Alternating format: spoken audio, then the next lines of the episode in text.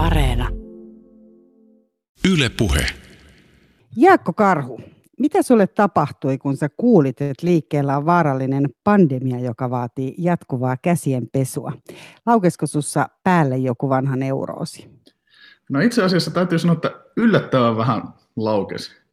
Eli tota, mua vähän huolestutti alussa, että tule, palaako tästä vanhat asiat pintaan ja alkaako semmoinen maaninen käsien hinkkaaminen, mutta mutta tota, enemmän siinä kävi niin, että mä aloin naureskelemaan, kun, kun Twitterissä näkyy ihmiset alkoi valittaa, että on, on tämä kyllä hirveätä, kun joutuu ihan nyt, nyt viisikin kertaa päivässä kädet pesemään. Kylläpä sattuu käsiin. Mua vähän nauratti, että no, katsotaan sitten, kun on pesty 30 kertaa putkeen, että millä se sen jälkeen tuntuu. No niin, tämä oli tietty vähän, vähän ilkeätä, mutta joo, ehkä jossain määrin ulos meneminen ahdisti, mutta ei se enempää. Mutta mä vielä palaan tuohon käsien pesemiseen, että on, onko 30 kertaa päivä ollut sulle esimerkiksi sellainen normi käsien pesemiseen? No se ei ole ihan ollut normi, mutta se on maksimi. Et, eli tuota, se on silloin, kun pahimmillaan on pakkoireinen häiriö mulla oireilu, niin, niin mä oon enimmillään, se on ollut noin 30 kertaa, kun mä oon saattanut pestä putki. Nyt ei puhuta siis päivän mittaan, vaan nyt puhutaan niin kuin yhdellä vessakäynnillä. Tämä oli aivan niin kuin sanotaan semmoinen niin kuin ahdistushuippu ja ahdistuspiikki. Ja, ja mistä se johtuu, niin se johtuu siis siitä, että kun on, on neurootikko, on pakkoireinen häiriö ja haluaa hallita ajatuksia jonkun toiminnan kautta, niin siihen toimintoon liittyy usein sellainen rituaali. Se ei ole pelkästään se, että, että kädet öö, pestään, vaan kädet myös pestään tietyllä tavalla. Ja jos kädet jostain syystä pestään niin sanotusti väärin, ja tämä todella isoissa lainausmerkeissä väärin, niin, niin tota, silloin se toiminto pitää aloittaa alusta. Se, minkä takia mä olen vaikka jossain, jossain vaiheessa pessyt 30 kertaa kädet on, että mä oon pelännyt jotain bakteeria, jotain bakteerin levittämistä. Sitten mä oon mennyt, nyt mä menen pesemään kädet, mutta mun pitää pestä ne kädet oikein. Ja sitten mä oon alkanut pestä niitä näin. Ja sitten, ei, mä tein yhden virheen tuossa nyt, ne ei ole puhtaat. Ja sitten se rituaali alkaa alusta. Ota saippua, levitä saippua, huuhtele. Ei, pikkurili jäi vähän huonosti kun meitä on nyt opetettu täällä, että tämmöinen 20 sekuntia ja laitat saippua sillä ja tällä tavalla, niin äh, onko siinä niin kuin joku tällainen samanlainen tausta? Eli onko se opetettu jossain vai oletko itse kehittänyt semmoisen rituaalin siihen? Kyllä se on niin kuin enemmän itse kehitettyä. Nimenomaan rituaali on hyvä sana siihen siinä mielessä, että se ei niin pohjaa mihinkään, mutta on kehittänyt jonkinlaisen oman tällaisen ajatuskuvion, että kun sen teen näin, niin, niin mitään pahaa ei tapahdu mutta se toteutustapa, niin se ei ole niin kuin liitoksissa todellisuuteen välttämättä millään tavalla. Tai sillä ei ole niin kuin todellisia vaikutuksia mihinkään asiaan. Yle puheessa. Kysy mitä vaan.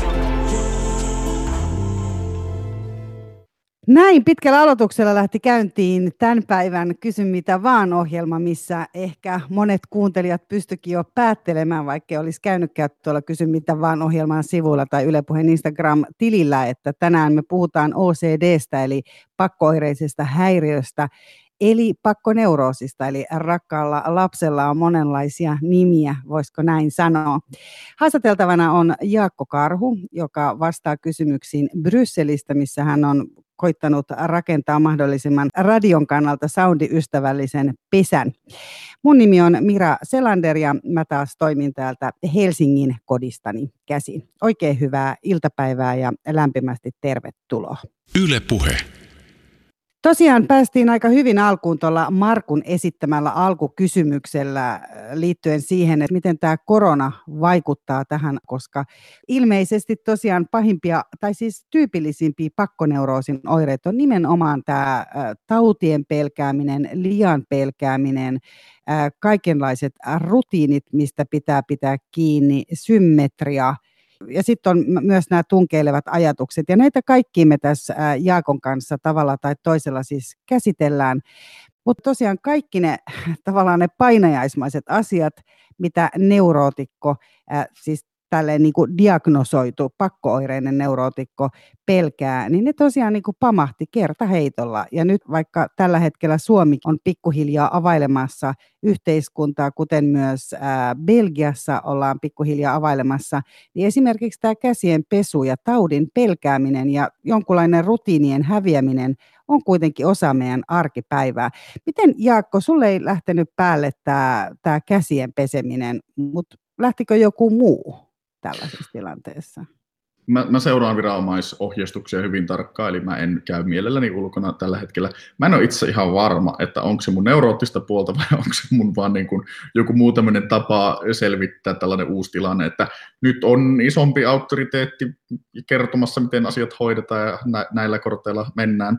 Mutta tota, siis mä käyn kerran viikossa kaupassa hakemassa isot, kerran tai kahdesti hakemassa isot ruokaostokset tänne. Kyllä, mulla siellä on semmoinen pieni kuumotus, että jos joku kävelee päin ja yritän kyllä niin kuin kiertää ihmiset, äh, ihmiset aika kaukaa ja musta tuntuu, että kovin moni muu sitä siellä ei tee.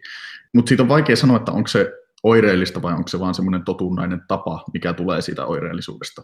Jos on elänyt koko elämänsä äh, neuroottisena, niin jossain vaiheessa siitä tulee myös semmoinen tapa myös itsessään, eli ei enää välttämättä erota, että mikä on niin kuin, mikä pohjaa siitä ja, ja niin kuin mikä ei. Eli esimerkiksi jos käytän vaikka esimerkkinä näistä käsienpesua, mistä puhuttiin aikaisemmin, niin kyllä mä edelleen pesen kädet tosi tarkkaan silloin, kun mä pesen kädet, mutta mä en vaan niin kärsi siitä. Eli tota, jos mä menen vaikka kauppaan ja tota, mua ahdistaa siellä olla, niin, niin mä en ole ihan varma, että onko se neuroottisuutta vai onko se vain siitä neuroottisuudesta tullutta niin kuin, tapaa. Miten luulet, että niillä ihmisillä, joilla tämä käsien pesu on iso osa tätä pakkooireista häiriötä, niin miten luulet, että heihin on vaikuttanut esimerkiksi tämä, kun yhtäkkiä on tullut koko ajan nämä muistutukset ympäri maailman, että pese 20 sekuntia ja laula jotain laulua ja niin edespäin? Mä, suoraan sanottuna mä toivoin, että sä kysyt tätä. Mä voin kuvitella, että se on ihan yhtä helvettiä tämä aika sellaisille ihmisille. Mä, totta kai mä symppaan niin kun, tosi monia eri ihmisryhmiä. Mä symppaan totta kai riskiryhmiä tässä niin kun, tämän, tämän kriisin aikana. Se on niin kun, selvä asia, mutta sillä taustalla, mikä mulla on, ja sillä taustalla, mikä mulla on pakkoireisen, häiri, pakkoireisen häiriön kanssa, niin, niin mä jotenkin sympatiseeraan ihan eniten niitä ihmisiä, joilla on OCD tällä hetkellä, koska mä tiedän, että heillä on varmasti tosi hankalaa niin kuin nimenomaan tämän asian kanssa. Mä eilen vähän vilkasin, oli ilmeisesti Yle perjantaissa, oli tämä tota, Et ole yksin äh, blogin pitäjä. Hän itse asiassa puhuu siellä tosi hyvin tästä, että miten vaikeaa se on, kun tänä aikana semmoinen niin kuin todellinen huoli ja sitten tällainen niin kuin neuroottinen huoli sekoittuu ja miten hankalaa se on niin kuin erottaa. Mä olen onnellinen, että mulla ei ole se vaihe päällä, mutta mä voin kuvitella hyvin, miten hankalaa se on niille, joilla on akuutti vaihe päällä. Hangataan niin kuin syyttä suotta kädet verille ja silti ollaan ahdistuneita illat pitkät. Mutta voisiko millään tavalla tämä sitten niinku auttaa, eli kokee niinku jotenkin vähemmän sellaista ulkopuolisuuden tunnetta sen oman OCDnsä kanssa, kun ajatellaan, että tässä kuitenkin koko maailma tällä hetkellä pyrkii pesemään, niitä ainakin kaikki he, jotka voivat, pyrkii pesemään niin kuin, kuin viimeistä päivää käsiään ja, ja miettii, tiedätkö, hengityssuojaimen laittamista ja niin edespäin, ja ettei vaan koske mihinkään ja mikään ei tartu. Me ollaan vihdoin sellaisessa tilanteessa, että me kaikki muutkin pelätään, että mikään ei tarttuisi. Joo, se, siis se on totta, että tämä, tämähän on hyvin niin kuin, otollinen maailman-aika se, semmoiselle asialle, mitä mä kutsun niin kuin kollektiiviseksi neuroottisuudeksi. Kahvoja voi varmasti pelätä ja kaiken näköisiä pintoja, pintoja voi pelätä, mutta tota, vakavasti puhuen, niin kyllä mä koen se, kyllä tämä on varmasti enemmän vahingollista aikaa neurootikoille siinä mielessä, että nyt kun tulee viranomaisohjeita käsienpesusta ja suosituksia ja kaiken näköistä tällaista, niin se on hirvittävän helppo siinä, siinä ajatuskuviossa kääntää sen neuroottisen ajattelumallin ja sen, sen niin kuin oireellisen ajattelumallin ja kompulsion validoinniksi. Eli jos ajatellaan, että pään sisällä käydään sellaista dialogia, niin, niin tavallaan se OCD-puoli siellä aika helposti sanoo siinä, että äh, äh, kutti, katso, olen ollut oikeassa kaikki nämä vuodet, bakteerit ovat vaarallisia. Tämä on, ja tämä on niin kuin haitallista, ellei niin vaarallista toimia. Yle puheessa. Kysy mitä vaan. No mut Jaakko, mennään siis tähän sun, sä kutsut sitä sipuliksi. Siis mä kutsun mun päätä sipuliksi. Siis tämä liittyy siihen, että, että tota, meillä on perheessä käytetty aina aika, aika niinku rikasta kieltä joka suhteessa. Meillä puhutaan asiasta aika suoraan ja aika niinku tällaisen hurtinkin huumorin kautta. Kuulijoita saattaa varmaan jossain vaiheessa alkaa jopa ärsyttää. Mä, mä käytän semmoisia termejä, jotka saattaa joistakin tuntua niin kuin ei-sovinnaisilta ja ei-korrekteilta, kun puhutaan mielenterveysongelmista. Eli mä saatan puhua pälliongelmista, mä saatan sanoa, että sipuli on jumissa, voi olla, että sanotaan, vainot päällä, kuumutuksen päämajasta soitellaan ja näin. Ja näillä kaikilla mä saatan niin kuin viitata mielenterveysongelmiin, mutta siis se sipuliongelmilla viittaa siis, siis ö, mielenterveysongelmiin. No mutta sulla on siis kysymys näistä pakkooireisista häiriöistä, niin mistä se lähti ja miten se tajuttiin, että kysymys on jostain, mikä ei olekaan ihan niin kuin perushommelia? Oikeastaan kaikki lähti silloin, kun mä olin vitosluokalla. Eli, eli jo lapsena niin kuin se, se havaittiin. Toki varmaan oli niin kuin, oireita oli varmaan jo ennen sitä kaiken näköisiä, mutta ne ei välttämättä ollut niin, kuin niin ilmiselviä vaikka mun perheelle tai mulle itselleni, että tässä on jonkinlaista niin kuin ongelmaa. Ja se oikeastaan lähti purkautumaan siitä, että yhdellä tällaisella niin kuin lomareissulla, mikä me tehtiin mun äitin kanssa, me oltiin Lapissa lomalle ja tota, siellä sitten mun äiti teki uransa tällaisessa yhdessä erä, eräässä suuressa suomalaisessa pankissa, ja siihen aikaan oli tavallista, että näillä pankeilla oli tämmöisiä loma-osakkeita tuolla pohjoisessa, jossa oli niin kuin hyvät tilat ja näin. Ja me oltiin yhdessä tällaisessa, ja mä olin saanut jostain päähäni, että mä oon vahingoittanut jotain tämmöistä vanhempaa niin kuin herrasmiestä saunassa. Jotenkin siis niin kuin fyysisesti vahingoittanut häntä. Ja, ja tämä ajatus jäi niin kuin pyörimään mulle päähän, että se ei niin kuin lähtenyt vaan pois. Ja tota, mä sitten kerroin siitä mun äitille silloin illalla, ja itse asiassa mä oon kuullut mun äidiltä niin kuin jälkeenpäin. Mä muistan kyllä niin kuin suurin piirtein, mutta, mutta tota, mä ymmärsin näin, että, että mä olin silloin kertonut, että mulla on tällaisia huolia, että niitä on ollut aikaisemminkin, ja tämä oli niin kuin ensimmäinen kerta, kun mä siitä niin kuin puhuin. No, mut se tietenkin huolestui sitä aika paljon, ihan niin kuin ymmärrettävästi, ja kun päästiin sieltä sitten kotiin, niin, niin, niin, niin soitteli, soitteli sitten kunnan, mitä ne nyt on, terveydenhuoltoa tai lasten lääkäreille ja näin poispäin. Ja siitä alkoi sitten niin kuin se, se terapia, että sitten lähdettiin niin kuin hyppäämään perheterapeuteilla ja siellä ruvettiin purkamaan sitä, että mikä se on. Mutta se, tota, se, miten se sitten lopulta selvisi, se oli ehkä vähän tämmöinen epätyypillinen tapa. Mulla oli yksi hyvä ystävä, joka luki tosi paljon tieteenkuvalehtiä. Ja me luettiin yhdessä tieteenkuvalehtiä, mäkin tykkäsin niistä, mutta se tuli tämän yhden, yhden niin kuin ystävän kautta se tapa. Ja tässä oli tässä tieteenkuvalehdessä oli artikkeli pakkooireisesta häiriöstä. Ja, ja lapsinero kun olin, niin tajusin tietenkin itse, että, että hetkinen, että nyt, nyt tässä soi kellot, ja mä menin sen artikkelin kanssa äitille tälle, että äiti, että tämä on nyt se, mikä mulla on. Ja myöhemmin se sitten niin kuin todennettiin, että näin se on. No miltä se tuntui, kun sä sait niin, kuin niin sanotun diagnoosin sille? Sitähän sanotaan, että ylipäätään pakkoireinen häiriö on sellainen, että se on aika kauan ihmisellä ennen kuin ihminen lähtee ylipäätään hakea apua, mutta te lähditte tosi aikaisessa vaiheessa. Joo, me, me lähdettiin nopeasti ja, ja niin kuin äiti on semmoinen, että, että se kyllä tuota, niin kuin lastensa eteen tekee kaikkensa Mä en oikein tiedä, millä se tuntui. Siitä on tietenkin aika paljon aikaa. Että mä oon nyt 33-vuotias, mä olin silloin vitosluokalla. Että mä en nyt sanota, että jos mut olisi diagnosoitu vaikka aikuisiällä, tämä on nyt niin kuin spekulaatio, että mä luulen, että siihen olisi liittynyt aika paljon semmoista häpeän tunnetta ja semmoista hämmennystä ja semmoista salailua aika paljon. Varmaan se olisi ollut niin kuin helpotus tietää niin kuin se, että, aha, tässä, että tästä onkin kyse. Ja, mutta mulla ei ollut semmoista, silloin ei ainakaan ollut niin kuin sellaista, että ahaa, en olekaan viallinen helpotus. Se oli enemmän sitä, että, että no nyt, tässä on nyt tämmöinen niin ongelma, mitä mä voin tehdä, että näistä pääsee eroon. Niin, kun sä itsekin aikaisemmin, kun puhuttiin, niin sä mielellään puhut itsestäsi vähän niin kuin insinöörihenkisenä ihmisenä, niin oli niin kuin tavallaan tämmöinen, niin kuin, nyt on löydetty ongelma ja ongelmaa pitää löytää ratkaisu. Se kuulostaa siltä jo silloin 11-vuotiaana. Joo, kyllä, kyllä. Ja siis, siis se tota, mä en sitä niin kuin ihan kauheasti muista, mutta sen mä muistan, että mä tein hyvin selkeästi yhden linjauksen, mikä oli hirvittävän tärkeä ja mikä on edelleen niin kuin hirvittävän tärkeä. Ja mä päätin silloin, että jos joku mun kaveri ei tätä asiaa niin kuin hyväksy, niin mä en niin kuin tarvitse sellaisia kavereita ollenkaan. Se ei tietenkään ole käytännössä niin helppoa, eikä niin kuin myöhemmissä elämänvaiheissa niin, kuin niin helppoa, mutta alussa tehtiin linjavetoja pystyit tekemään näin. Sehän on niin kuin tavallaan aika poikkeukselliselta pieneltä ihmiseltä, joka pyrkii kuitenkin saamaan sellaista niin kuin hyväksyntää. Niin, mä en tiedä, eihän se käytännössä varmasti ole niin kuin myöhemmin mennyt niin, mutta siis tavallaan semmoinen tavoite laitettiin, että, että ei anneta se vaikuttaa. Mä en muista, tuliko se nyt välittömästi, mutta varmaan mulla on semmoinen muistikuva, että niin teini-iässä rupesi miettimään enemmän ja enemmän sitä sitten, että, että tota, tämä ei niin kuin, saa myöskään rajoittaa mitään. Eli asioita tehdään, vaikka ne ahdistaa, että se ei saa olla jarruna. Jälleen kerran, tämä oli tavoite. Totta kai se niin kuin on rajoittanut elämää ja totta kai se No, no ei ole enää nyt niin kuin moneen vuoteen siis, eli en, en jätä asioita, en jätä paikkoihin menemättä, en jätä ammatillisia haaveita tekemättä, mitään tällaisia ei ole, mutta totta kai se nyt niin kuin hidastaa asioita, mutta se oli niin kuin toinen tällainen linjaus, mitä, mitä, mikä on vaikuttanut siihen sen käsittelyyn mennään kohta siihen, että mitä se tarkoitti käytän, tai miten se on tapahtunut käytännössä ja mistä mm. rohkeus on löytynyt. Mutta tota, Leeni kysyy täällä, että mitä OCD tarkoitti lapsuudessa ja kouluaikoina, mistä jäit ulkopuolelle? Eli miten se oli käytännössä? Sä puhuit, että sulla se niinku ikään kuin lähti niinä tunkeilevina ajatuksina.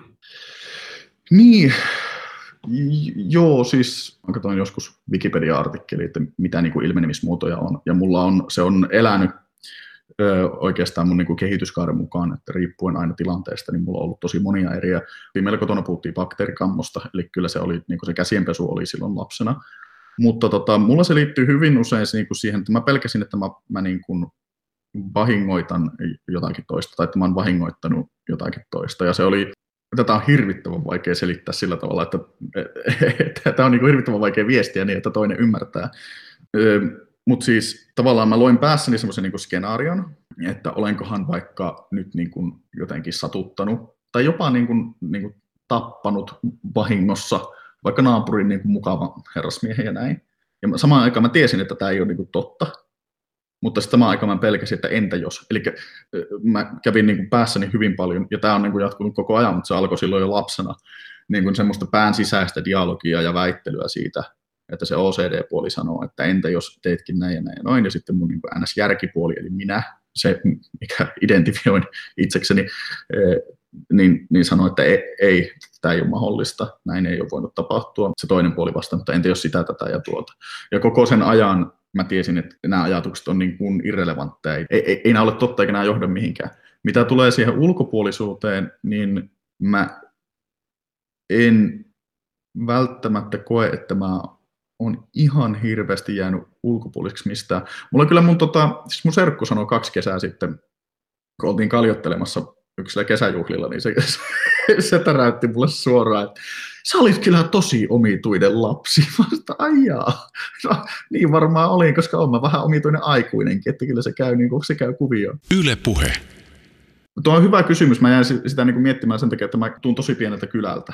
Me alasteella oli niin kuin 20 henkeä koko koulussa. Mulla oli yksi luokkakaveri, siis mun ikäryhmässä. Puhutaan lintukodoista, niin Tääpenstä on lintukoto. Eli siellä ei niin kuin alakoulussa ilmennyt sosiaalisia ongelmia, sanotaanko näin, missään muodossa. Sitten mut pistettiin niin kuin totta kai kuntakeskukseen yläasteelle Viitasaarelle, ja siellä mä en niin kuin yhtäkkiä ymmärtänyt, että miten sosiaalisesti asiat toimii. Mehän ollaan lapsia kaikki, että miksi ihmiset polttaa tupakkaa, miksi nuo niin kuin ysiluokkalaiset ryyppää. Mä en tajunnut sitä mitään mä, mä, ja mä koin tosi kovaa niin kuin ahdistusta siitä. Ehkä toinen niin semmoinen asia, mikä, mistä mä koen, että mä oon jäänyt niin kuin ulkopuoliksi, oli etenkin yläasteen aika ja niin kuin lukio alkupuoli oli vaan niin, kuin niin hanurista, että mä en niin kuin, se on, niin kuin etenkin yläaste on mulle vaan yksi semmoinen harmaa omituinen niin kuin massa, jossa tapahtuu asioita ja sitten sieltä tultiin niin kuin ulos. Mä oon jutellut joidenkin mun, mun niin kuin ystävien kanssa ja eri paikkakunnaltakin tulevien, monilla on niin kuin samaa kokemusta, yläaste on ylipäänsä semmoinen paikka, että sinne heitetään tällainen niin kuin kehitysvaiheessa oleva teini ja toivotaan, että se tulee niin kuin terveenä ulos. Mä en ole ihan hirveä yläasteen fani, elämä alkoi sitten vasta niin kuin päälle parikymppisenä. Liittyykö se myös jollain tavalla siihen, että kun sä oot selvästi aika tämmöinen niin kuin lainkuulijainen? Niin, niin lainkuulijainen, lainkuulijainen se oli vaan se alkusokki oli. Mutta kyllä se, joo, kyllä se varmaan semmoiseen niin yli, ylitunnollisuuteen liittyy tietyllä tavalla. Mutta sä et kuitenkaan selvästi kokenut mitään semmoista niinku valtavaa ulkopuolisuuden tunnetta tai häpeä. Siitä esimerkiksi Reetu kysyy tästä häpeän tunteesta, että kuinka paljon se on sävyttänyt sun elämääsi ja lapsuutta ja nuoruutta. Niin, no joo, siinä on kaksi tasoa. Siis olisi väärin sanoa, että ei hävetä, koska ei tämä nyt sille ole niin mikään helppo aihe puhua. Esimerkiksi mulle on helppo puhua siitä nyt, kun mä oon tässä, mutta ei esimerkiksi ollut ihan hirveän helppo päättää, että tuunko mä niin kuin tekemään vaikka tätä, tätä niin kuin lähetystä. Eli siihen liittyy kaksi tasoa sillä tavalla, että jos mennään niin kuin spesifeihin tällaisiin niin kuin asioihin ja ajatuksiin ja kipeisiin kohtiin, hävettäisiin sanoa niitä ääneen, ja joistakin asioista mä oon uskoutunut ihan niin kuin siis silleen, psykologi, äiti, jotkut pitempiaikaiset tyttöystävät. Ehkä mun paras frendi joskus pikkupäissään saattanut jostakin avautua. Mutta sitten, jos puhutaan yleisellä tasolla, että hävettääkö mua sanoa, että mulla on pakkoireinen häiriö, niin ei.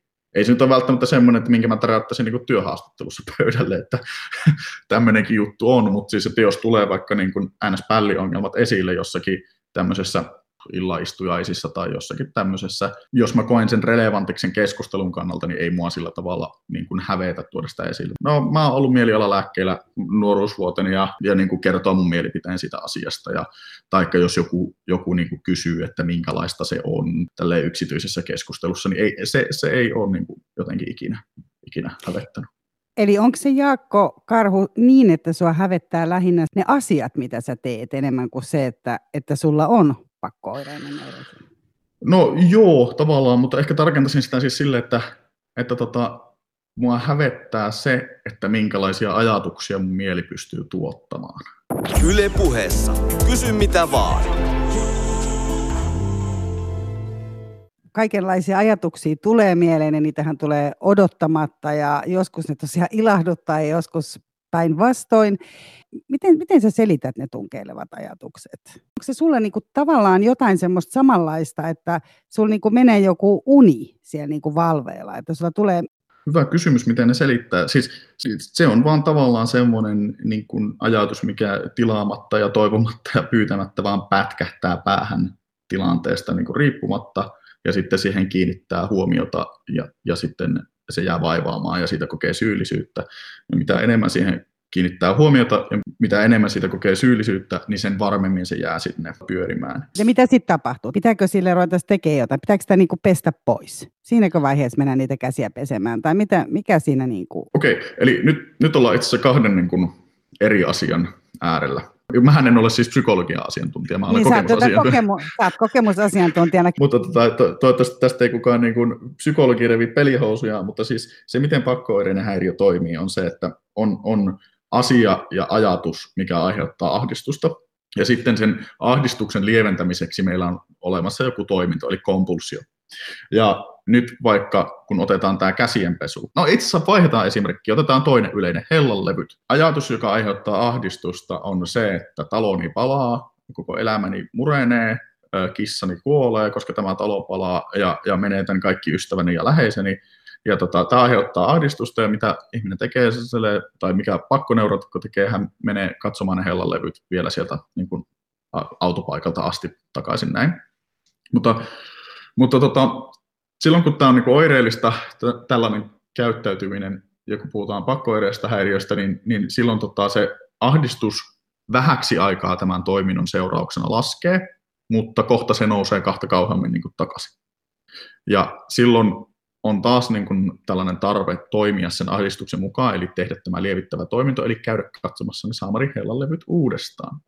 Ja tästä syystä se toistuu se toiminto koko ajan, koska se ahdistus ei todellisuudessa laske, vaan se la, niin kuin tippaa vähän alaspäin, nousee uudestaan, ja tota, toiminto, dippaus, nousu ja näin poispäin. Ja, ja nyt varmaan tästä, toivottavasti tästä kuvauksesta saat kiinni sen, että minkä takia tämä on niin kuin itseään ruokkiva kehä, mikä tekee siitä niin, kuin niin vaikeata päästä eroon. Taas tulee jälleen yksi ehtolauseke. Tästäkin saattaa joku, jolla on niin pakkoireinen häiriö, niin, niin loukkaantua, mutta mä uskallan väittää, että nämä tämmöiset toiminnalliset neuroosit on verrattain helppoja verrattuna sitten tähän niin kuin toisenlaiseen. Mä toivoisin, että mä tietäisin sen termin öö, suomeksi, mutta niin kuin mä oon nähnyt internetissä puhuttavan tällaisesta termistä kuin pure O, eli puhdas O, mikä tarkoittaa sitä, että se toiminto ei itse asiassa ole mikään tämmöinen fyysinen toiminto, vaan se on ajatus. Ja mitä silloin tapahtuu, ja tämä oli, niin kuin, tämä oli itsellä henkilökohtaisesti, by the way, sellainen asia, minkä mä koin ihan vaikeimmaksi, ihan ahdistavimmaksi ja ihan niin kuin hankalimmaksi hallita. Eli tulee tämmöinen joku tunkeileva ajatus, esimerkiksi vaikka joku väkivaltainen graafinen ajatus mieleen, ja, ja sitten se aiheuttaa ahdistusta, se hävettää, se tuntuu pahalta, mutta sen jälkeen tota, äm, sitä lähtee torjumaan toisella ajatuksella. Eli kun puhu, puhuin aikaisemmin näistä niin kuin tästä pääsisäisestä dialogista, niin tämä on niin kuin just, just sitä. Eli tulee joku tämmöinen niin kuin paha, paha ikävä ajatus, tai mä en edes halua puhua pahoista ajatuksista, koska on vain ajatuksia. Ajatukset on, on pahoja tekoja. Joo, teot voi olla pahoja, ajatukset on vaan niin kuin ajatuksia. Mutta tota, tulee tämmöinen ei-toivottu ajatus, sanotaan näin. Ja sitten sitä yrittää hallita jollakin, että nyt öö, ajattelen viisi kertaa suloista, silittäväni suloista kissanpentua, mikä todistaa minulle, että en ole paha murhanhimoinen ihminen, enkä halua ympärillä oleville ihmisille paha. Sitten teet on viisi kertaa, no, silitä kissaa, silitä kissaa, silitä kissaa, silitä kissaa. Ja sitten, no niin, ja sitten yhtäkkiä se on, totta kai se on se niin kuin, ei-toivottu ajatus uudestaan päässä. Ja tota, niin kuin, se, mikä tästä tekee hankalaa, että, että oletko ikinä yrittänyt lopettaa ajattelemasta, siis niin kuin kokonaan. Siis sillä tavalla, että nyt en ajattele, niin kuin oikeasti ajattele mitään. Niin, no silloinhan sitä vasta ajatteleekin. Silloinhan sitä vasta ajatteleekin ja ylipäänsä ei ole mahdollista lopettaa ajattelemista. Ei, ei, ei, ei ole semmoista niin kuin, niin kuin nappulaa. Ja tämä on se, minkä takia mä nyt oikeasti toivon, että tästä ei kukaan niin kuin pahastu. Että mä en kenenkään niin kuin käsienpesuneuroisia vähättele. Mä tiedän kyllä ihan, ihan tasan tarkkaan, että kuinka, kuinka niin kuin raska, raskaita kaikki ne muodot on. Mutta se, mikä tästä tekee niin kuin sillä tavalla hankalaa, että niin kuin fyysinen toiminto, niin jotenkin mä itse koen, että se, se on, sitä on kuitenkin niin kuin helppo, helpompi hillitä ja näin, kuin sitten sitä semmoista, koska niin kuin, no, että jos on vaikka jossain semmoisessa tilassa, jossa ei pääse pesemään niitä käsiä, niin sitten se on vähän niin kuin tietyn pisteen jälkeen sille, että no deal with it. Mutta sitten sanotaan, että sulla tulee jossain tuommoisella niin seitsemän tunnin lennolla joku tuommoinen ajatuskuvio, niin siinä, siinä rupeaa käymään aika, aika ahdistavaksi. Niin, niin nämä on nämä kaksi eri puolta. Mutta molemmista mä kysyn, että miten sä sitten pääset niissä hetkissä, jos sä oot tosiaan paikassa, missä sä et pääse peseen niitä käsiäs, niin sä sanoit deal with it, eli mitä sitten mitä sit tapahtuu. Ja toinen on se, että jos sä olet seitsemän tuntia lennolla, missä sulla on nyt vaikka tosiaan niitä kissan tappoajatuksia, niin mitä sitten? Tota, puhutaan altistuksesta, eli jos vaikka käsienpesu pesusta halutaan päästä eroon, tai tämmöistä ylenpalttisesta käsienpesusta halutaan päästä eroon, niin se tehdään asteittain. Eli jos tapana on ollut pestä vaikka kymmenen kertaa päivässä kädet, niin ei yritetä lopettaa sitä kokonaan, vaan ollaan silleen, että no niin, nyt mulla on ahdistus, nyt mulla on tämä tarve pestä kädet, ahdistaa, ahdistaa, ahdistaa, niin sitten jos että puolen tuntiin ei saa pestä käsiä, no mitä tapahtuu silloin? Tota, ahdistuspiikki nousee, eli se ahdistaa hetkellisesti aivan niin kuin jumalattomasti. Se piikkaa se, se ahdistus, mutta sitten kun se tulee alas, se on pysyvämpi se vaikutus, eli se koko, kokonaisahdistuksen määrä niin kuin laskee. Ja sitä kautta niin kuin tällä altistuksella niin kuin totuutetaan itsensä siihen, että mitään pahaa ei tapahdu, jos en toimi näin. Tai, tai itse asiassa ei edes, mä en itse koe, että siitä, siitä on edes kyse, vaan että altistetaan loppuviimein itsensä sille ajatukselle, että me ei voida hallita kaikkea. Kukin selvittää nämä niin kuin käytännön kohdat sitten psykologiensa ja terapeuttiensa kanssa, mutta tämä on nyt vain yksi esimerkki.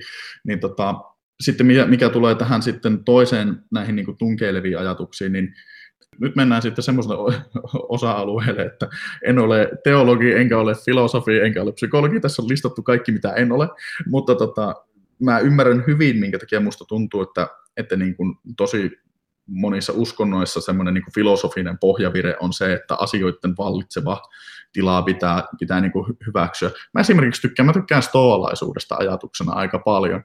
Ihan vaan sen takia, että mä en oikeasti usko, että mistään ahdistuksesta voi lopulta päästä eroon, jos, jos ei kykene hyväksymään asioita. Mä en sano, että se olisi aina niin kuin helppoa, mutta tota, mä jossain vaiheessa vaikka pelkäsin, että entäs jos mä niin kuin sekoon jotenkin ja, ja vahingoita jotakin, se dialogi pään sisällä oli aina sitten, että no ei, no et sä, ei, ei, ei.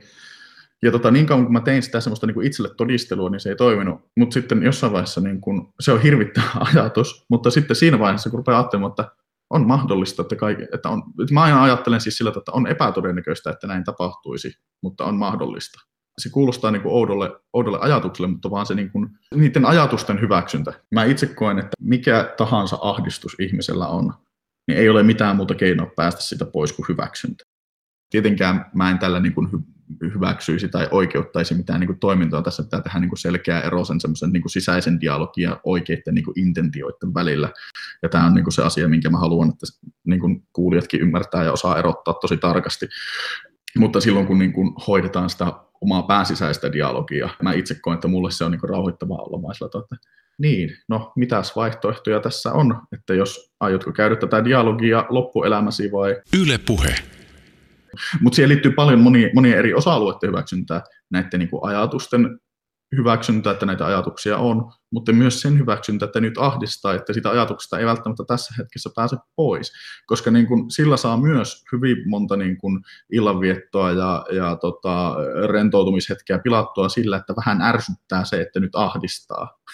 niin sitten se, että ainakin se ekstra kerroksen siitä, siitä niin kuin ikävyydestä voi poistaa siltä, että, että niin kuin, se on vähän niin kuin sama, että myöntäistä, että no mulla on nyt flunssa ja sille ei oikein voi mitään, että se on ärsyttävää, mutta näin se nyt vaan niin kuin tässä tilanteessa on. Yle puhe. Mä en sano, että tämä olisi mikään semmoinen itsehoitokeino tai tämä olisi joku niin kuin ratkaisu, vaan siis sillä tavalla, että on tilanteita, että sitten jos ei mulla riitä ne avut sen ahdistavan tilanteen hoitoon, ja, ja ne hyväksyntäkeinot siihen, että se ahdistus hälvenisi, niin mulle ei jää mitään muuta keinoa kuin hyväksyä se ahdistus itsensä ja sitten vaan niin kuin istuttava se läpi. Ja se on valitettavaa, mutta niin kuin mä koen, että se on mulle itselle myös niin kuin helpottavaa ja vapauttavaa myöntää joskus vaan se, että nyt on näköjään neuroottinen päivä ja näillä korteilla pelataan nyt tämä päivä sitten. Tiedätkö se jo heti aamusta, kun sä heräät? No esimerkiksi eilen kyllä tiesit jo, että nyt, nyt noustiin väärällä jalalla ja näin. Ei sitä aina tiedä, joskus se pätkähtää niin kuin, näin vaan. Niin kuin. Yle puhe tietenkin mun, mun on helppo niin kuin viisastella tästä, koska mullahan siis menee ihan hyvin nykyisin. Että jos ajatellaan kliinisesti, että se diagnoosi alkaa siitä, että silloin kun se, nämä toiminnot ja ajatukset kokee niin kuin elämänlaatua haittaavaksi, niin mä en koe, että mun, mun oireellisuus enää niin kuin olennaisesti alentaisi mun elämänlaatua. Totta kai nyt välillä niin kuin rassaa, mutta, mutta tota, se, se ei ole läheskään sillä tasolla, mitä se oli aikaisemmin. Yle puheessa. Kysy mitä vaan. Tänään siis Kysy mitä vaan ohjelmassa puhutaan OCDstä eli pakkooireisista häiriöistä eli pakkoneurooseista ja meillä haastateltavana on Jaakko Karhu, joka vastailee kysymyksiin Brysselistä. Tota, Päivi Matliin on kysynyt täällä, että onko sulla koskaan vapaata siitä pakkooireisesta häiriöstä, eli, eli voitko sä olla esimerkiksi välillä unessa? Sulla koskaan lomaa tästä häiriöstä? Eli onko se sulla koko ajan vai oletko välillä lomalla, esimerkiksi unessa?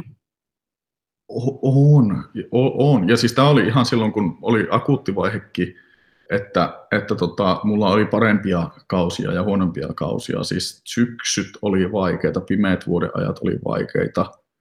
Ei, mutta niin kuin monesti muistan, että sit jossain, jossain vaiheessa kesää se monesti myös hälvenikin, riippuen niin kaiken näköisistä olosuhteista – ja, ja niin kuin on ihan tällaisia aikoja, että mä koen olevani, mä vältän käyttämästä sanaa, sanaa niin kuin vapaa, koska musta se, jotenkin tuntuu niin kuin oudolle. Tai, tai vielä oudommalle tuntuu se käyttää sanaa normaali, mutta tota, em, sillä tavalla, niin kuin mä, mä sanoin aikaisemmin siis jossain sivulauseessa siitä, että on olemassa niin kuin se neuroottinen minä ja sitten on olemassa minä, minä, minä se, joksi mä niin kuin identifioidun.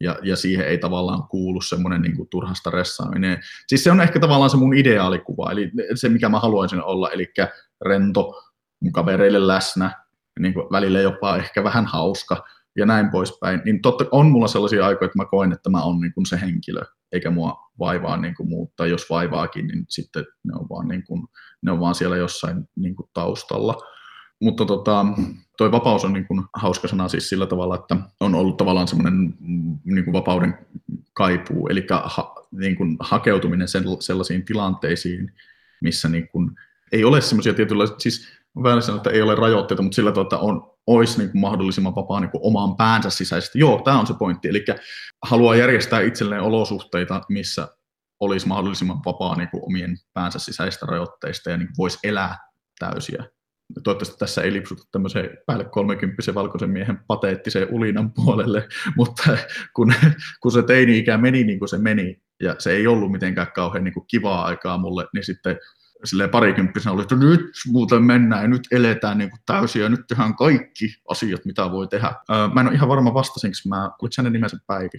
Päivi Matlin, joo. Mä en ole ihan varma, että vastasinko mä hänen, hänen kysymykseensä. Lyhyt vastaus on siis, että kyllä on ja jos tämä kysymys tulee siitä, että jos tämä kysyjä kokee tai jos hänen lähipiirissä joku kokee, että ei ikinä ole niin kuin vapaata eikä lomaa niistä. Mä muistan sen ajan tosi hyvin. On mahdollista päästä siihen pisteeseen, että, että tota, sitä vapaata on omasta, omasta päästä. Niin sä oot käynyt paljon terapiassa ja sä puhuit äsken jo myös lääkityksestä, eli onko nämä ollut ne asiat, mitkä sua on auttanut? Täällä Satu Maaria kysyy, että miten sitä on hoidettu. Eli antaakseni kontekstin, aloitin vitosluokalla käymään niin perheterapeutilla, kunnallisella, ja kävin sitä, mä kävin sitä itse pidempään, kun mulla olisi ollut oikeus siihen, koska mä kävin sitä päälle 18-vuotiaaksi, mutta sovittiin, että kun että kunhan nyt saa kaveri lakiin päähän lukiosta, niin, niin sitten lopetetaan. Ja sillä tavalla mä kävin siellä siis kausittain, että joskus en käynyt ja joskus olin lääkkeellä ja joskus ei. Mulla oli siis serotoniinin takaisinottolääkettä se oli, mitä mä söin. Piti vähän aikaa miettiä, siitä on niin kauan aikaa. Öm, mä en itse, niin kun, jälleen ehtolauseke, mä uskon, että varmasti niin kuin lääketiede ja masennuslääkkeet on, on niin kuin hyviä, hyviä tilanteessa ja, ja, ja en millään tavalla suhtaudu negatiivisesti lääkitykseen. En itse koe, että mulla oli sitä lääkityksestä hirveästi apua. Musta tuntuu vähän, että siihen aikaan kun mä kävin, mikä oli siis Ysärin lopulta niin kuin, öö, niin kuin 2000-luvun alussa, ei välttämättä hirveästi ymmärretty sitä niin kuin tautia. Siitä ei ollut kauheasti, ihan hirveästi ei ollut niin kuin, tietoa saatavilla. Kyllä, kyllä sitä niin kuin, aina etittiin ja luettiin. Kyllä, kyllä se, niin kuin, se, se terapiassa käynti, niin kyllä se oli mulle niin kuin henkireikä. Ensinnäkin se vei multa sitä ahdistusta ainakin niin kuin hetkellisesti pois, mä jaoin niitä. Mutta tota, sitten mä luulen, että yksi hirvittävä olennainen osa, että se on yksinkertaisesti vienyt meidän niin kuin äitiltä sitä kuormaa pois ja mä puhun äitistä aika paljon niin kuin sen takia, että äiti oli se, se joka oli siinä hyvin paljon niin kuin läsnä ja kantoi niin kuin hyvin, hyvin paljon. Totta kai muutkin meidän perheessä, mutta äiti otti sen asian niin kuin hoitaakseen silloin.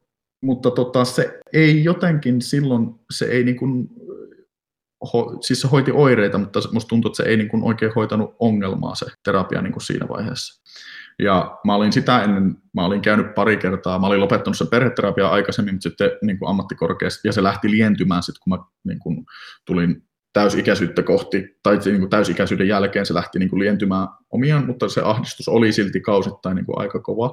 Ja, ja niin kuin, mutta se, mikä taas hoiti, oli 2010 mä lähdin Kanadaan vaihtoon. Mä käyn nyt kronologisesti tämän läpi. Mä itse yhdessä Twitter-keskustelussa kysyttiin tota Anni Saastamoiselta, joka on kirjoittanut siis omasta masennuksestaan kirjaa ja tehnyt hirvittävän hyvän niin kuin podcastin. Mä en ole lukenut sitä kirjaa, mutta tota, se, se podcasti oli ainakin ihan älyttömän hyvä ja, ja suosittelen sitä. sitä niin tota, häneltä niin kuin kysyttiin siitä, että mikä on, että kun, että kun teini ei halua mennä niin kuin hoitoon, että miten voisi niin kuin rohkaista. Ja mä menin tietenkin sorkkimaan siihen väliin, koska olen yli sosiaalinen sosiaalisessa mediassa tämä hoitoon hakeutuminen ja hoidon saaminen, niin, niin se on vaikea ja se on yksinkertainen juttu, koska se varmasti tuntuu niin kuin raskaalle silloin, kun niin kuin masentaa, eikä sinne ole aika, aina kiva mennä. Ja mitä puhuttiin häpeästä, niin vaikka mä miten tässä niin kuin jeesustelen, että kyllä ei hävetä mikään ja näin, niin ei se nyt silleen sit toisaalta aina niin kuin, on niin kuin päiviä, tai oli päiviä, että silleen, että no niin, tässä toiset lähtee Sivasta hakemaan kokista ja keksejä, pela, menee pelaamaan videopelejä himaan, niin mäpä lähden tässä terapiaa, että mikä musta on niin kuin vikana. Et ei se niin kuin aina ole kivaa, mutta se, se niin kuin oikeanlaisen hoidon saaminen on niin kuin ensiarvoisen tärkeää, ja sitten kun sitä hakee, niin se ei ole välttämättä sille ihmiselle, jolla on se kova ahdistus päällä ja voimavarat niin kuin vähän, niin se ei ole välttämättä helppoa sitä hakea ja nähdä, ja se tuntuu niin raskaalta, mutta toivottavasti siinä on niin kuin se tukiverkko ympärillä, joka rohkaisee siihen, koska nyt seuraa provosointia, mutta totuudellista semmoista. Terapeutissa ja psykologiassa on sekä hyviä että huonoja. Se on siinä mielessä ihan samanlainen ammattikunta kuin kaikki muutkin. Ja mä oon käynyt molemmilla. Mä oon käynyt tosi huonoilla ja tosi hyvillä. Ja mä oon käynyt niin kuin tosi monella eri. Mä esimerkiksi muistan yhden, yhden niin kuin kerran mä kävin, kävin tota ammattikorkeakoulun aikana niin kuin terapiassa, ja tämä ei jotenkin, niin kuin, tämä terapeutti myöntänyt sitä, että se ei ymmärtänyt mun niin kuin, ongelmien laatua. Sitten se oli jossain vaiheessa niin kuin, kolmannen session aikana, mä maksoin siitä vielä aika paljon. Ja sitten kolmannen session kohdalla hän on silleen, että voitaisiin ensi kerralla tehdä semmoisia rentoutumisharjoituksia, että tuohon lattialle makaamaan ja rentouta hartiat.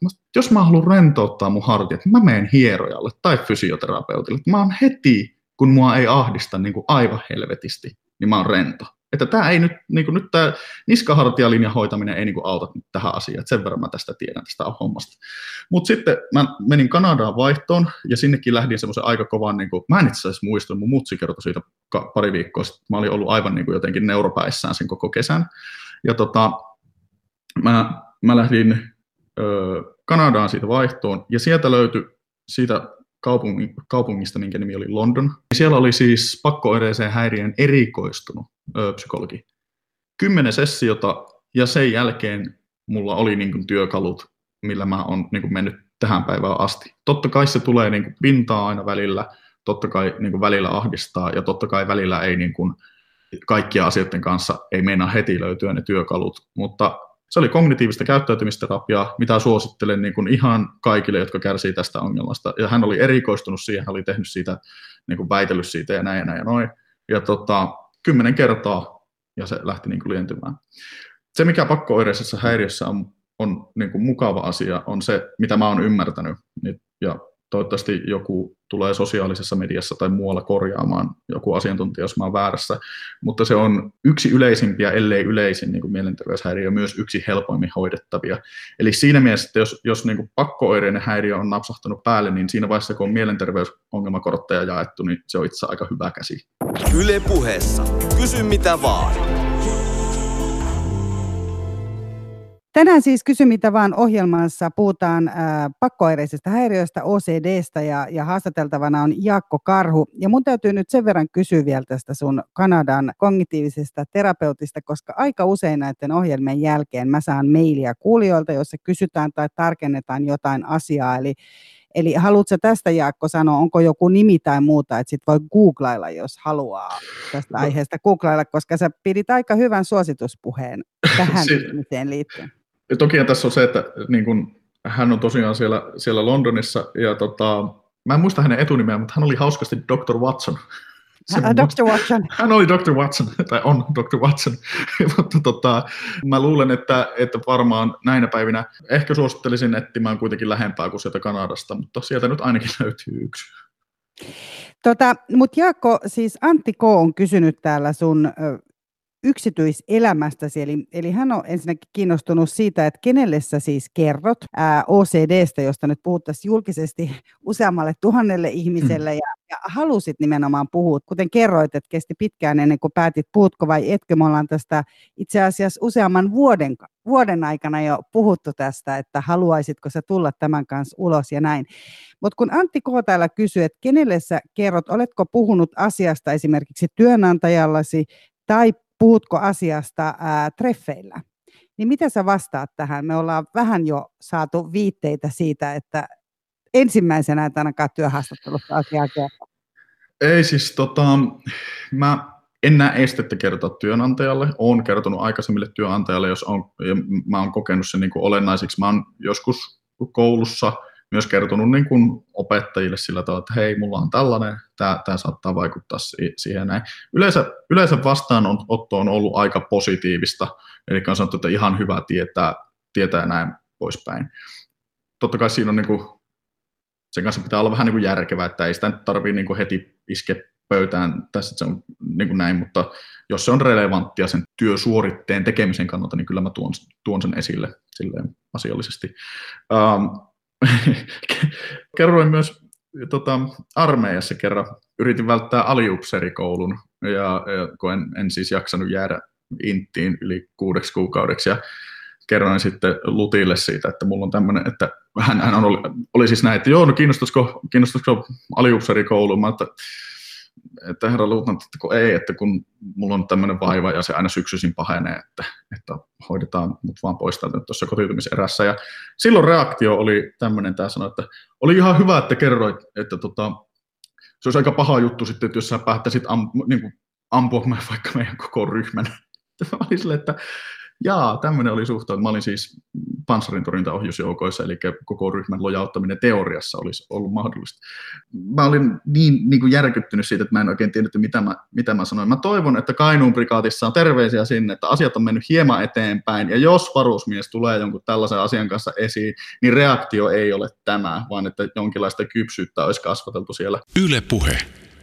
No sitten tietenkin yksityiselämän puolella totta kai niin parhaat ystävät tietää ja parhaat ystävät on tietysti sellaisia, että joo, no miten menee? No vähän neuroottinen olo, ottaa vähän kupoli, sitten ai jaa, no leikkaa sipuli. Ja se, se tota, et, e, e, ei se ole siellä mikään semmoinen tapu, että parhaat frendit tietää, eikä ne sitä hätkähdä. Ja se on niin kuin rentouttavaa, että ne ei lähde niin kuin voivottelemaan, eikä ne sitten lähde sillä tavalla, että no ei ota itse niskasta kiinni, että kyllä se siitä, nyt vaan skarppaat, kyllä se sillä lähtee, vaan ne ottaa sen niin kuin se on. Että et ne tietää, että mistä on kyse ja ne kuuntelee, jos on tarvetta, mutta ei ne tee sitä mitään niin kuin numeroa. Ja sellaiset ystävät on, niin kuin, mihin, mihin voi niin kuin luottaa. Perhe tietää tietysti kaikki, mutta sitten mitä tulee tähän niin kuin deittailuun, niin, niin en, en mä sitä niin kuin missään ensimmäisellä treffeillä pätkäytä pöytään. Totta kai niin seurustelukumppanit sitten tietyn pisteen jälkeen tietää se, mikä, minkä mä itse koen, että mulla on vähän niin kuin ongelma, mä en oikein tiedä, miten, miten mä siihen suhtautuisin, on, on se, että se tulee aika varhaisessa vaiheessa esille. Ja tota, mulla ei ole siitä niin kuin ongelmaa puhua. Mä joskus mietin, että onkohan se kariuttanut vähän turhaan muutaman niin kuin orastavan suhteen pelkästään sen takia, koska mä ymmärrän sen, että miksi tuommoiset asiat, niin kuin, jos ne on vieraita, että minkä takia ne ne voi olla vähän niin sanottuja punaisia lippuja siinä niin kuin hirvi, hirvittävän varhaisessa vaiheessa. Toisaalta se on vaan niin kuin hirvittävän vaikea olla sitä tuomatta esille, koska se vaikuttaa niin, niin kuin moneen tekemiseen ja sitten sit sillä tavalla, että OCD liittyy niin kuin yleistä semmoista ahdistuneisuutta. Eli mulla saattaa olla joinakin päivinä semmoinen tunne, että tai mä en itse tiedä, että onko se OCD, vai onko se vaan niin joku toinen sivuhäiriö, että siellä voi olla kaiken näköistä menossa tuolla kuupassa. Mutta tota, niin, niin että saattaa olla vain sellainen päivä, että mua ahdistaa, mikä mulle saattaa tarkoittaa sitä, että semmoinen olo, niin että mä oon uhattuna. Mulla saattaa olla semmoinen päivä, että mä koen, että joku asia uhkaa mua ja mä en oikein tiedä, että mikä. Ja mitä silloin ihminen tekee, silloinhan, niin kuin, jos ihminen kokee, että hän on uhattuna, niin sehän on niin kuin, ähm, taistele tai pakene-efekti tai joku vastaava iskee päälle. Ja silloin mä saatan olla vähän niin kuin kärttyinen ja, ja niin kuin en välttämättä helposti lähestyttävä. Niin totta kai, jos mulla on tämmöinen niin kuin, niin kuin olo, joka heijastuu mun käytökseni, niin onhan mun pakko selittää se niin kuin jollakin. No, mikä sulla on? Oi, ei mikään. Siis pakkohan siitä on niin kuin sanoa. Ja sitten se tulee esille. Mutta tota, en tiedä taaskaan vastasinko kysymykseen, mutta ky- kyllä mä siitä niin kuin teille puhun. Eli selvästi puhut sitten aika aikaisessa vaiheessakin, jos ne kerran on mahdollisesti kariutunut. No niin, kyllä. kyllä. Mutta voisin kuvitella, että OCD ei ole niissä, kun sanotaan, että ihmiset, jotka deittailee, niin niillä on aika tarkat listat, mitä he haluaa, niin voisin kuvitella, että OCD ei ole sellainen välttämättä, että kun toivotaan, että toisella on niin rahaa ja tasapainoa ja muuta vastaavaa, niin voi olla pimpi, OCD. Pinkka kunnossa ja pakko-oireinen häiriö.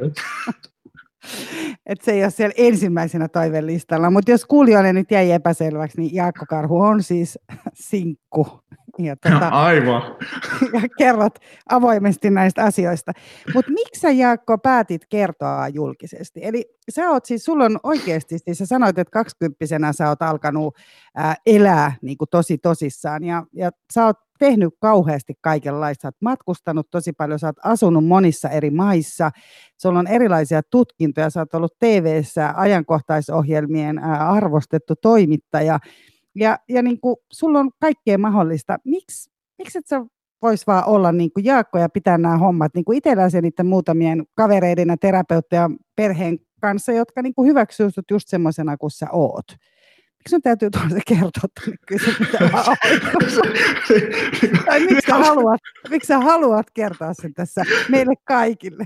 Tämä on just se kysymys, minkä ihminen haluaa kuulla haastattelussa miksi sä oot täällä? Mutta se, tota, ähm, se, se on niin hyvä kysymys ja mä mietin pitkään, että onko mun järkeä tästä puhua just sen takia, että mulla menee niin hyvin. Musta tuntuu jopa niin väärälle puhua siitä. Mutta sitten sit samaan aikaan, että mä koen sen vaan... Niin kuin... Sä oot huono OCD. Mä, joo, mä huono OCD esimerkki. mä, mä oon tosi huono OCD-potilas, kun mulla menee niin hyvin, enkä, enkä mä, niin kuin, mä jopa pystyn toimimaan niin kuin arjessani. Mutta tota, ei vaan siis mä koen sen niin kuin olennaiseksi sen takia, että tulee mahdollisimman paljon niin kuin erilaisia ääniä siihen kenttään. Mekin ollaan palloteltu tätä haastattelua pitkäaikaisia on ollut syy, miksi me ei olla tehty, ja se on yleensä se, että mä oon niin kiireinen, kun mä käyn Suomessa kiireinen, eli pitää nähdä kavereita ja perhettä ja näin poispäin.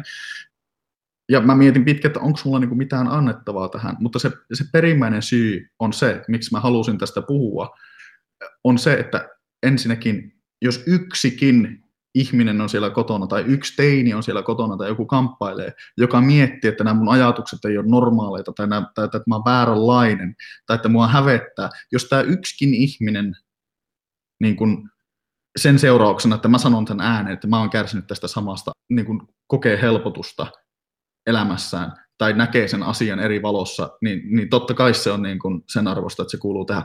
Toinen syy, mä ennen tätä haastattelua niin lähetin sulle sen, sen, tota, sen ö, yhden twiitin. Eli Suomen Twitterissä käytiin semmoinen keskustelu, jossa Greta Thunbergin argumentteja ihan niin kuin vakavissaan aikuiset ihmiset arvioi sillä perusteella, että koska Thunbergilla on Aspergeri.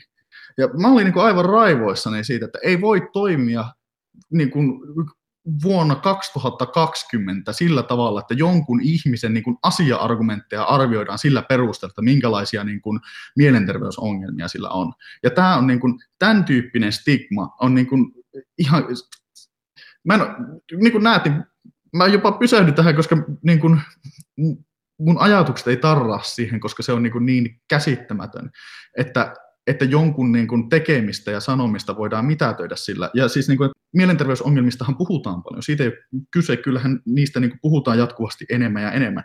Mutta jos yhteiskunnallisella tasoilla alla oleva vire on niin kuin edelleen jotenkin se, että se jotenkin mitä töi sun tekemistä tai mitä töi niin kuin jotenkin silmissä sun argumentointia tai niin kuin vähentää sitä arvoa, niin silloin meillä on tosi iso ongelma, koska se, se tota, se edelleen sulkee näistä asioista puhumista sinne niin kuin, se estää ihmisiä puhumasta, se estää ihmisiä tervehtymästä, se estää ihmisiä olemasta avoimia, se avoimuus ja se avun hakeminen on niin kuin tärkeää sille hyvinvoinnille.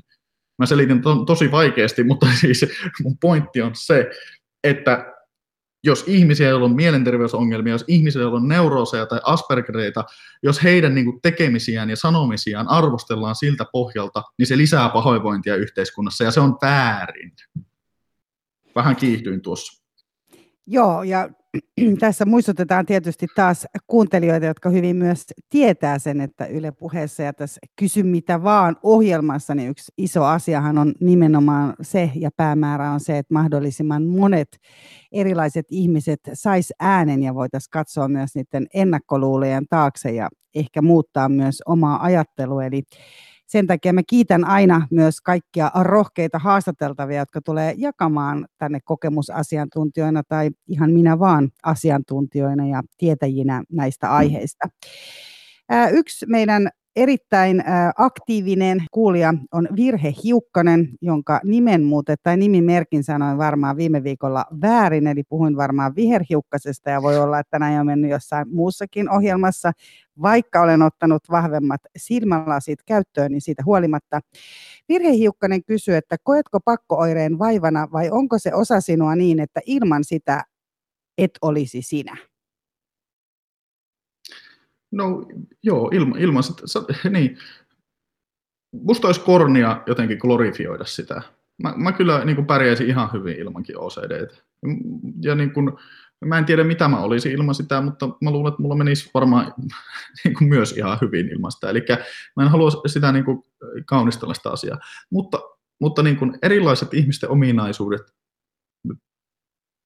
ja, ja elämäntarinat tuo heille erilaisia niin kuin, asioita. Ja mä en niin kuin, mitenkään sano, että, että niin kuin, pakkoiden häiriö jotenkin ylevöittäisi.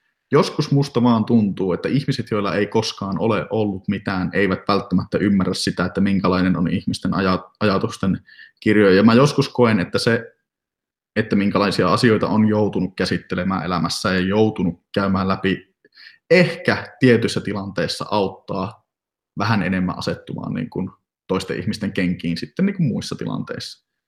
Ja tota, niin, ja sitten ky- kyllä siinä on niin kaiken näköisiä puolia, puolia tota, niin naurettavaa kuin se onkin, niin sanotaan näin, että jossain vaiheessa esimerkiksi opintoja niin huomasin, että on hyötyä. Siis suurimman osan opintoja, niin kuin esimerkiksi lukio, meinasi mennä aivan päin prinkkalaa niin kuin ton, ton neuroottisuuden takia, mutta sitten myöhemmissä vaiheissa huomasin, että sillä, että jaksaa istua ja ajatella niin kuin Jonnin joutavia yksityiskohtaisia asioita niin kuin loputtoman pitkään, niin silloin niin kuin yksityiskohtaisen työn tekemisessä äärettömän iso etu.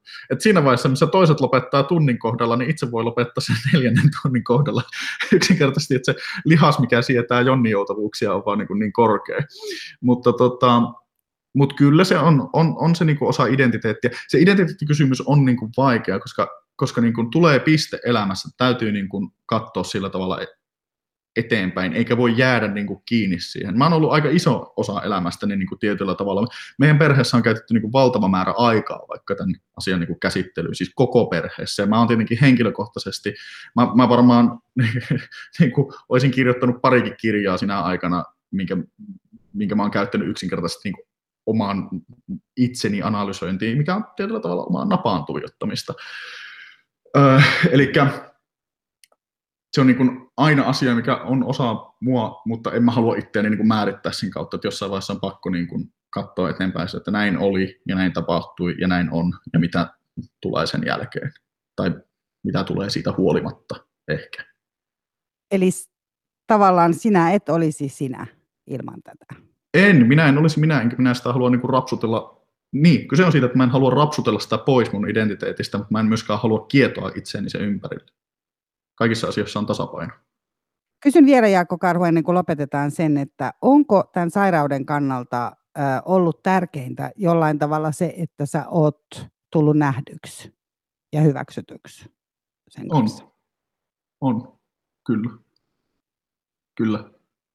En tiedä, missä olisin, jos, jos perhe ei olisi hyväksynyt niin hyvin ja jos ei olisi käynyt niin hyvä tuuri, että on löytänyt kaikissa elämänvaiheissa sellaisia ystäviä, jotka hyväksyy sen asian sitä sen enempää niin kuin kummeksumatta.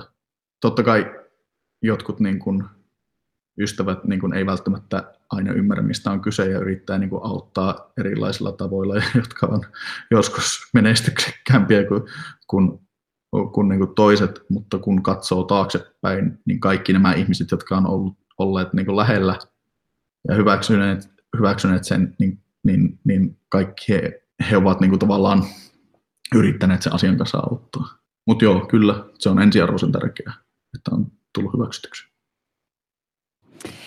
Tähän on hyvä lopettaa, eikä meillä tämän enempää aikaa myöskään ole.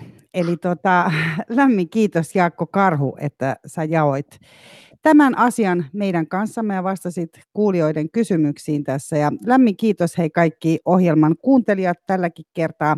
Muistakaa seurata Yle Puheen Instagram-tiliä, johon aina ilmestyy maanantaisin seuraavan viikon haastateltava. Muistakaa jatkossakin laittaa mulle viestejä. Tietysti seuratkaa myös Yle Puheen Kysy mitä vaan sivustoa, josta aina myös voi lukea noista useammastakin tulevasta vieraasta ja laittaa mulle myös uusia ehdotuksia heitä varten.